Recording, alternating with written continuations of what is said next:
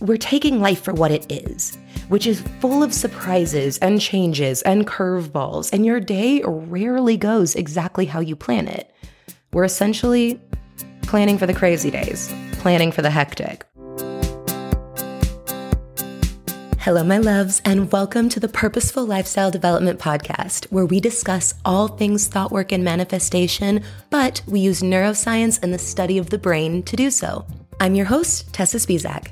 I'm a board certified practitioner, master life and health coach, and seasoned executive speaker. If you're ready to create your highest value lifestyle and turn your dream life into a reality, you're in the right place. Let's get right into today's episode. Hello, hello, my loves, and welcome back to the Purposeful Lifestyle Development Podcast. Big shout out and hello to everyone who tunes in weekly. But if you're new here, welcome. Don't forget to hit subscribe so that you never miss part of our conversation. I'm just so grateful to chat with you, however and wherever you are listening in from. And this one is very special. This will be the very last podcast episode of 2023. I will be off next week since I'll be celebrating Christmas with my family. We have everyone in town will be hosting, so I will be running around busy. We're already in full swing planning mode, but that makes this episode really, really special. And it is somewhat of a continuation from last week. Last week, I talked about a therapy called behavioral activation. And if you haven't listened to that one, I do suggest you go back and do so. But for a quick summary or just a refresher, basically, we discussed how humans have this sneaky little habit of taking action that continues how you already feel. Basically, this can be really great. If we're flying high, everything is working in our favor, all is well, we tend to continue to do things that make us feel good. We knock things off the to do list. We move our bodies with intention. We usually eat in a way that serves us better. We stay hydrated. We're motivated to work on our things. Basically, it's flow state. It's what we're always searching for, and it makes us feel great. Literally, best feeling in the world when you're just flying high like that. But on the other hand, when we don't feel like it, when we feel crappy or something happens, unfortunately, we are usually just as tempted to continue with actions to continue how we feel there. If you feel bad or tired or meh, kind of anxious, depressed, you'll probably talk yourself out of doing that workout that you wanted to do. And you're probably not so motivated to work on that to do list. And you might eat the food that makes your body feel bad just because it tastes good in the minute because we don't feel so great. All the things. And we discussed how we break that link in this negative cycle to start moving back into some upward momentum. And the solution for that is by simply doing it anyway. Do the thing anyway. Move the needle the way you want to anyway, because that is where we finally start to feel like it, to make you feel better and to turn it around.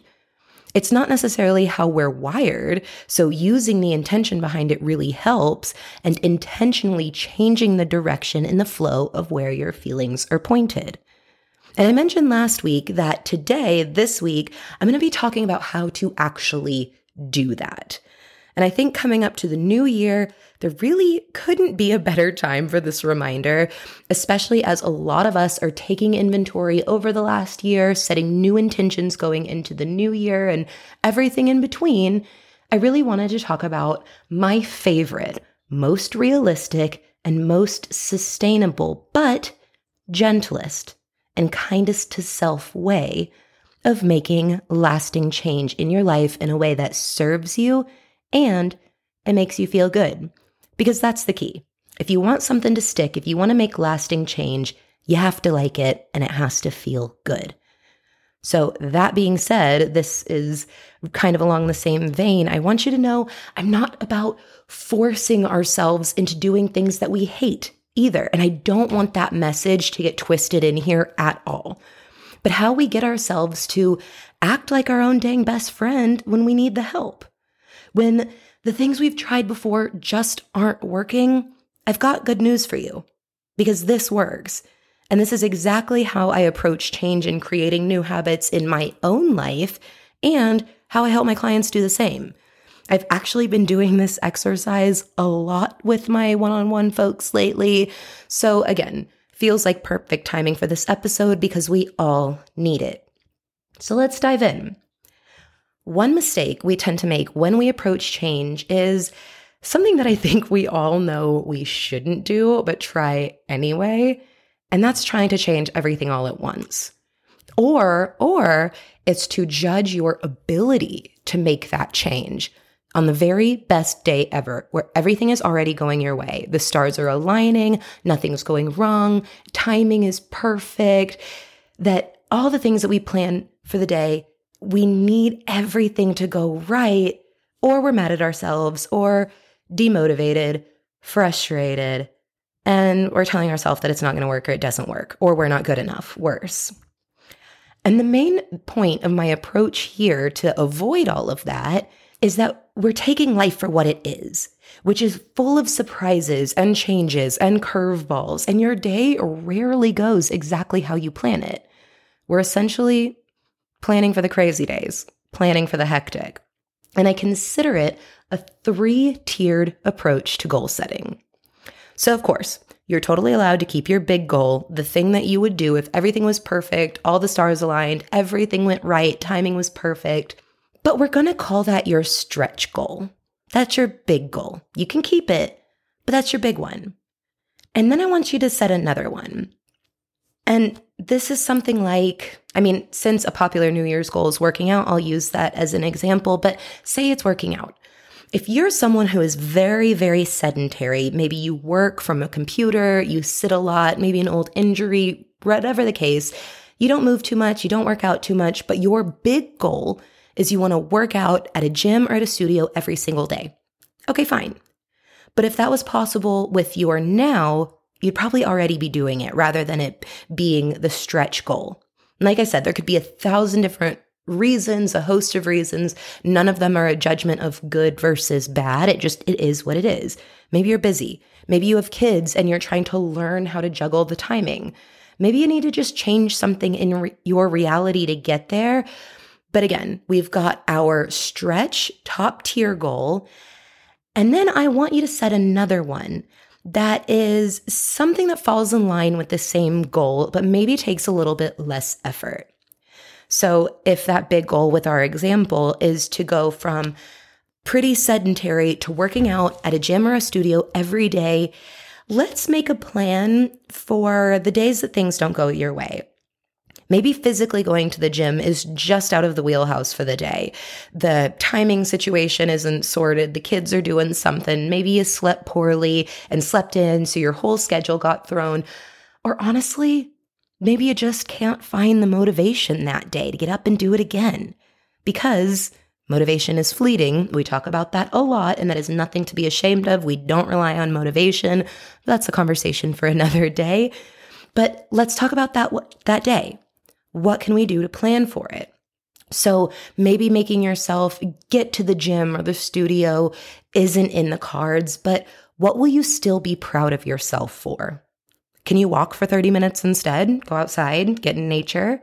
Can you pop on a video from YouTube and do something in the living room? Is there a treadmill available to you? Can you do some abs on the floor? Find something that's still getting you towards your goal. And in this case, the goal of daily movement, right? But this allows for more flexibility. And then I want you to go one deeper. And this layer is so, so important. It's more important than you think. But I want you to pick something so small and so easy that you would basically have to choose not to do it if it somehow got away from you. Something that you could do if it was nighttime, if you're getting ready for bed, or even if you're already in bed, you can do it anyway. I really suggest taking something that takes no more than five minutes. I mean, literally 10 at tops, because this is something that I want you to commit to no matter what. This is the tiny little thing that can be your 1% in moving the needle in the right direction. So, for our workout example, Maybe it's not going to the gym or the studio for an hour. Maybe you don't even have time or energy or whatever to do the 30 minute walk or the video. But you know what you can do? You can get down on the floor and stretch. You can do it from where you're sitting. You can do it in bed.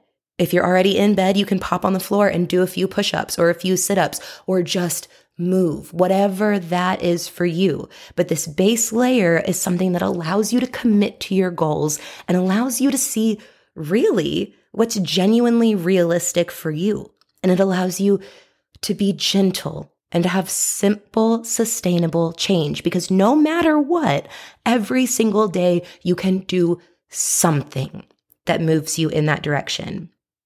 And the good thing about this is over time, you'll notice that you'll see a lot more of days that you have that that big goal action is taking place. We're seeing a lot more consistency there. You'll start to see less and less of that simple base level standard, which is cool for two different reasons.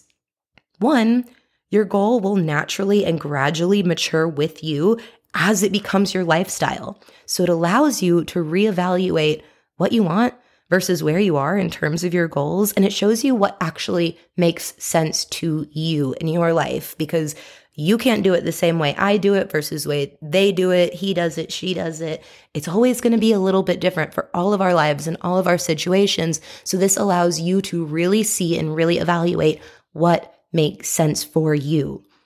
And two, it taps into the reward system in your brain.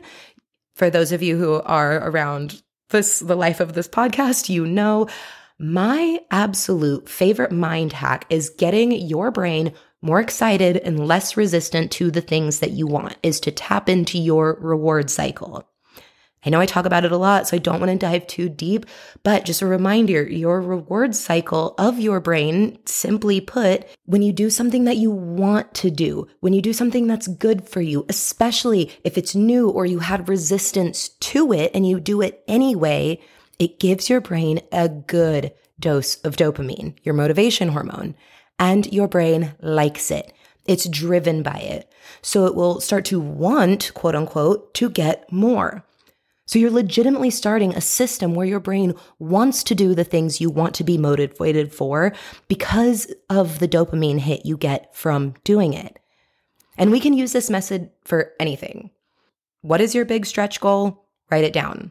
What is something you think you can actually do that gets you closer to that stretch goal, like a medium goal? Write it down. And finally, a base level standard of something that's letting you move at least one degree closer to what you want. A little five minute, easy something that keeps you moving in that direction every single day. And like I said, this can be used for anything.